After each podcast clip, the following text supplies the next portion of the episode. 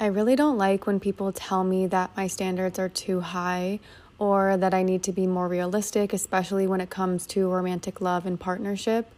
Like I said in previous episodes, I have a lot of Capricorn placements, which is one of the most practical signs, if not the most practical sign. I believe in the power of manifestation. We're all manifesting our realities, whether we realize it or not. Our thoughts create our reality, even if it's unconscious, and our repetitive beliefs and thought patterns shape our reality and our existence. And I also believe we have a divine plan. I'm reading this book called It's Not Your Money, and it's about how to live fully from divine abundance.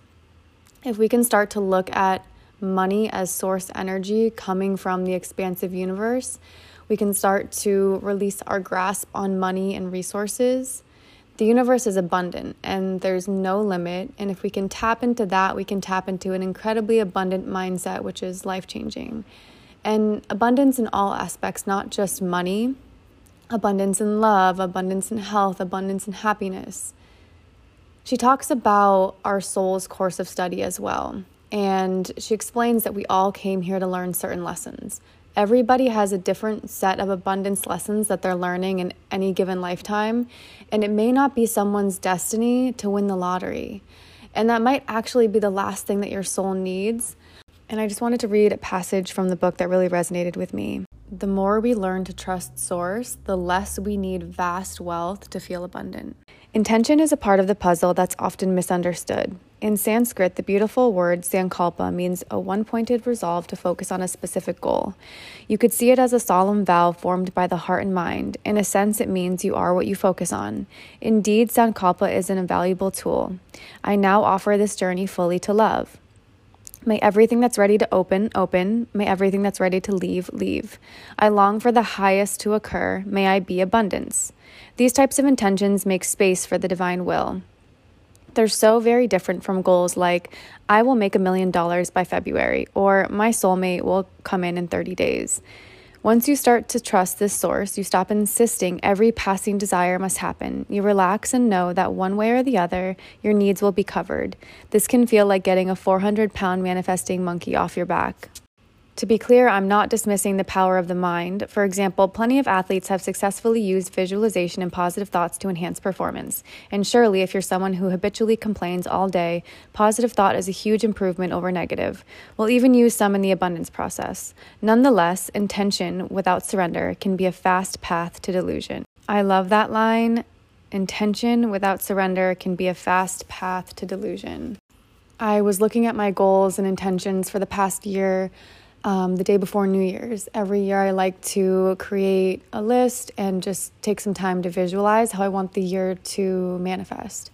And I started feeling really sad because a lot of the things that I wanted to manifest and a lot of the things that I desire have not come into my 3D reality yet. And reading this passage really did take a weight off of my shoulders because my divine path and my soul's course of study is different from everyone else's some people get married when they're 22 and some people never get married. Some people have five children, some people don't have children. And all of us have different paths and a different journey and different things that we came here to learn the author shared an example about the soul's course of study, and she shared a story about a group of people who wanted to win the lottery. So they manifested and visualized and strongly believed that they would win. They followed all of the steps, they did a lot of energetic work around attaining this manifestation. They planned exactly how they would spend the money, and they got very, very clear, which the universe likes. The universe loves clarity. There was no doubt in their mind that this wouldn't come to fruition, but when the time came, they didn't win. So, as much control as we do have over our lives and our destiny, the law of attraction is very real. We also have to honor the fact that we have individual soul contracts. Not everyone is meant to win the lottery. And this helped me soften around the things that I haven't been able to manifest. One of which is a conscious, loving, evolved, respectful, kind, passionate partner.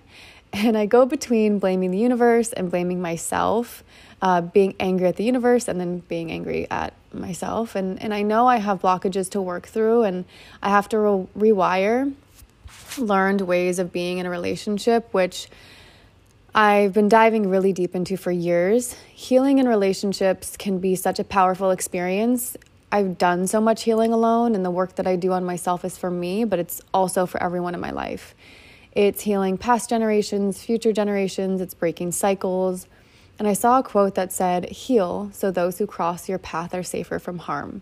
And I wholeheartedly believe that and live by that. And when I speak about feeling sad that I don't have a partner and that this hasn't manifested in my life yet, I think it can be hard for people to understand. And some people think maybe I need to try harder or be more open or um, not have as high standards for who I want to be in my life. And it's not that I don't attract people. I just have a very specific idea of what I need in partnership. I'm so clear. And that doesn't mean I'm not open minded. I, I just know what I want and what I desire. And I'm not going to settle for less than that. And I have strict boundaries on the type of energy I allow into my life. For me, love and romance and sexuality is incredibly sacred. And I don't want to share my energy with just anyone. I have a lot of protection around my heart.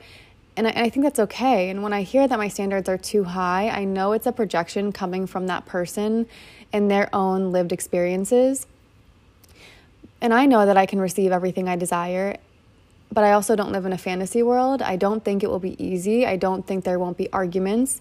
I don't think that this man will be perfect. And, and I expect that and I welcome that. There's growth there. I want to be challenged. And everything I'm asking for in a partner, I can also provide. I once heard someone say, write a list of what you want in a partner and become that. The goal is to continue to focus on cultivating yourself. Love yourself, nurture yourself, adore yourself so much that you don't need a partner to survive, but you can welcome a partner into your life and into your heart with open arms to enhance the experience of being a human being. Partnership and connection and romantic love is one of the most special divine parts of being alive. We all desire that.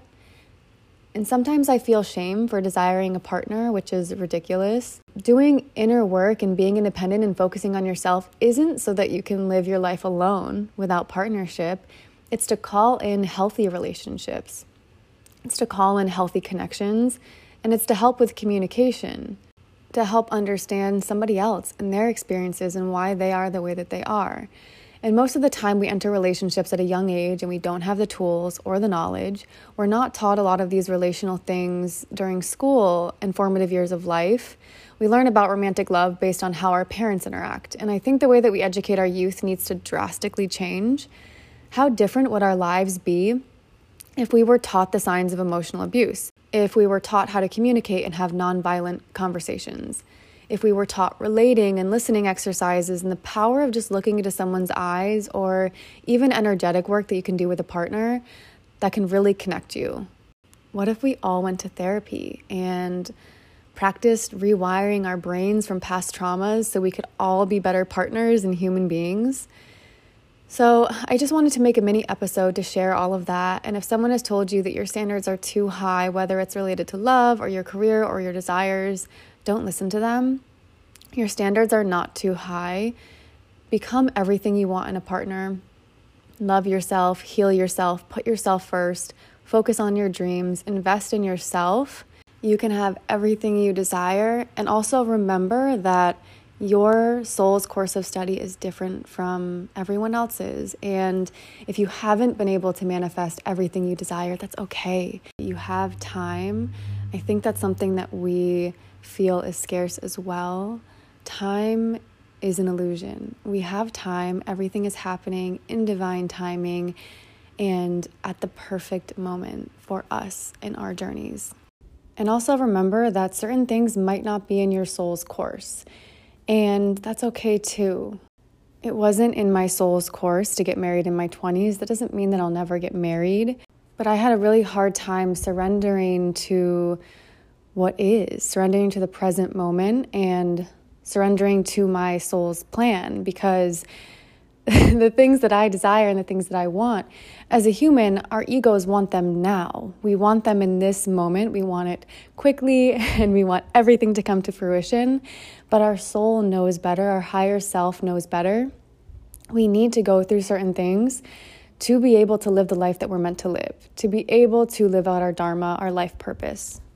And this really showcases the duality of life, the duality of existence, this idea of manifesting and trusting in the, the power of your mind, but also being able to surrender, honoring the surrender, honoring your path. So I hope that made sense. Thank you so much for listening.